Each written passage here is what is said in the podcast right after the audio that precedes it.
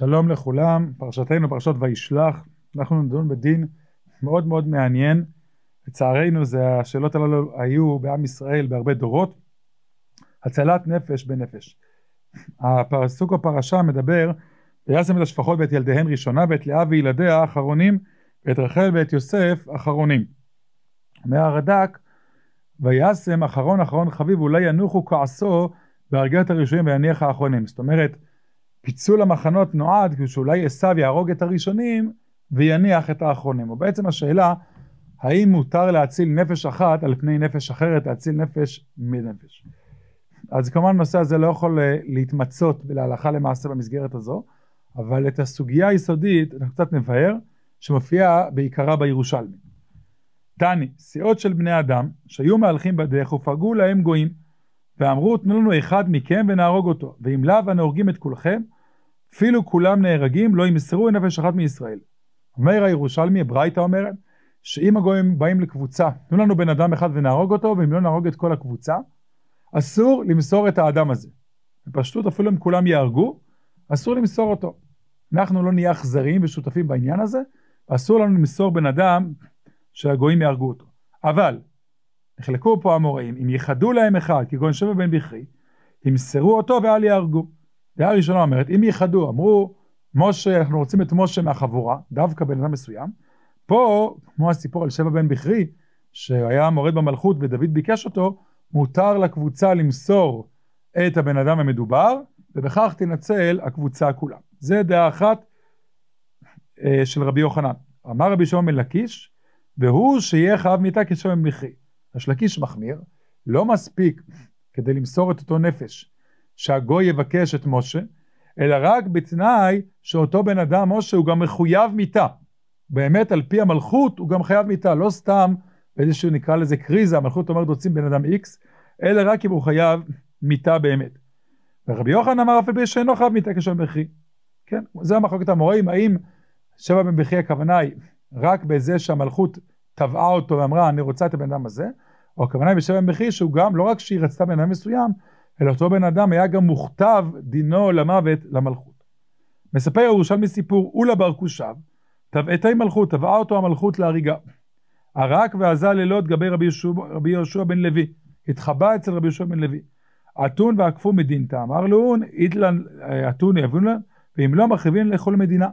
אם לא תביאו לנו אותו, עשו על זה מצור, על, עליהם מצור על לוד, אנחנו מניחים אתכם, אבל אם לא תביאו אותו, את האולה הזה, אנחנו נחריב את כל המדינה.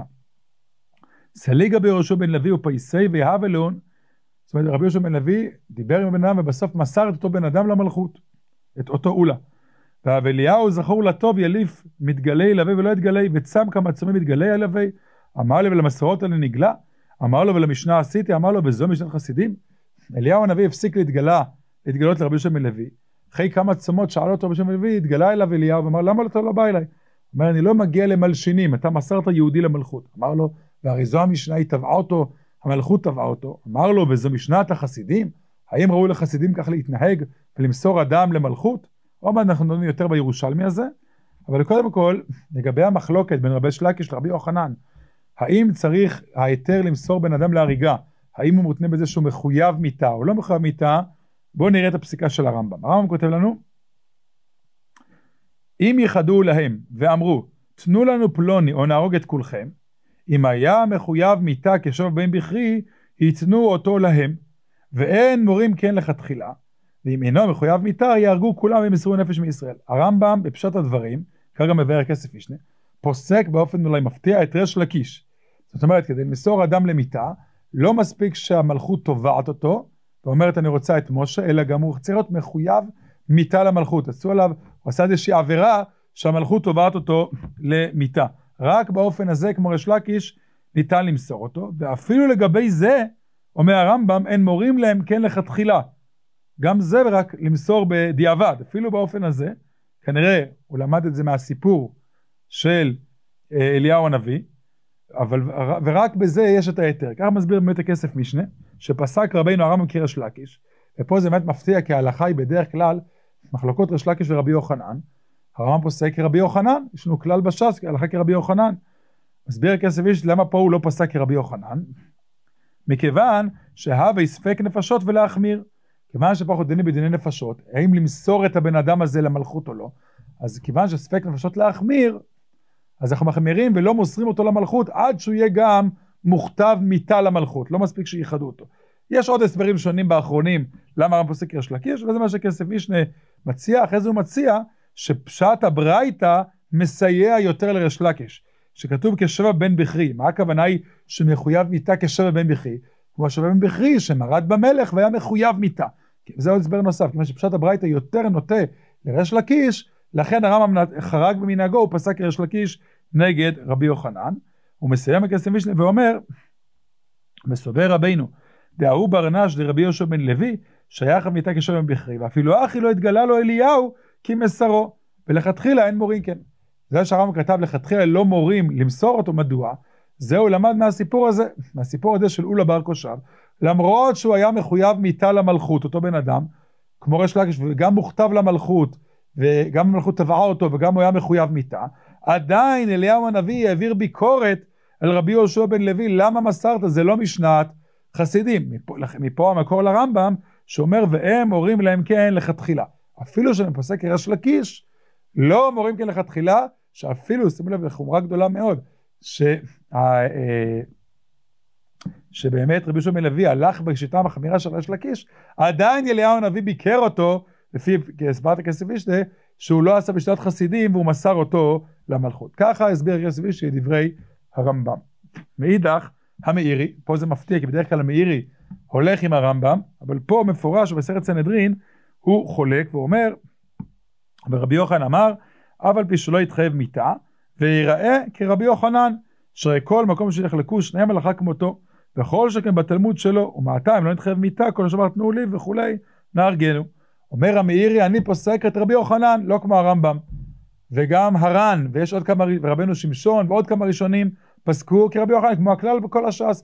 רבי יוחנן מריש לקיש, הלכה כרבי יוחנן. דהיינו, אפילו אם המלכות רק אומרת, אני רוצה את משה, אפילו אם הוא לא מחויב מיתה למלכות, מותר, אולי גם צריך, למסור את משה, וכל השאר ינצלו.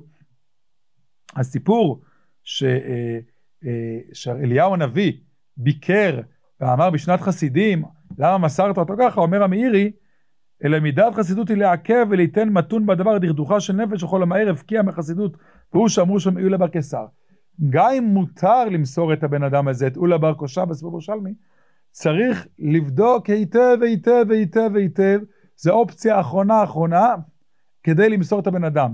והביקורת של אליהו הנביא לפי זה, גם אם הוא עשה כדין, שאפילו, ההלכה היא כרבי יוחנן אפילו, שאפילו עצם זה שאומרים אדם מסוים, תנו אותו, מותר לתת אותו, מידת חסידים הוא לבדוק היטב היטב, לעכב, אולי אפשר למצוא פתרון אחר, אולי אפשר להביא ממון למלכות ובזה יעזבו את כל הקבוצה, כולל את הבן אדם הזה, משהו שהם תבעו אותו, לא לרוץ מהר ולתת את הבן אדם המוכתב, אלא לחכות, ולכן אליהו הנביא ביקר את רבי יהושע, העביר עליו ביקורת על רבי יהושע בן לוי, ככה זה הולך לפי המאירי, שפוסק את רבי יוחנן. השולחן ערוך מביא באמת מעניין את שתי הדעות, ולא מכריע.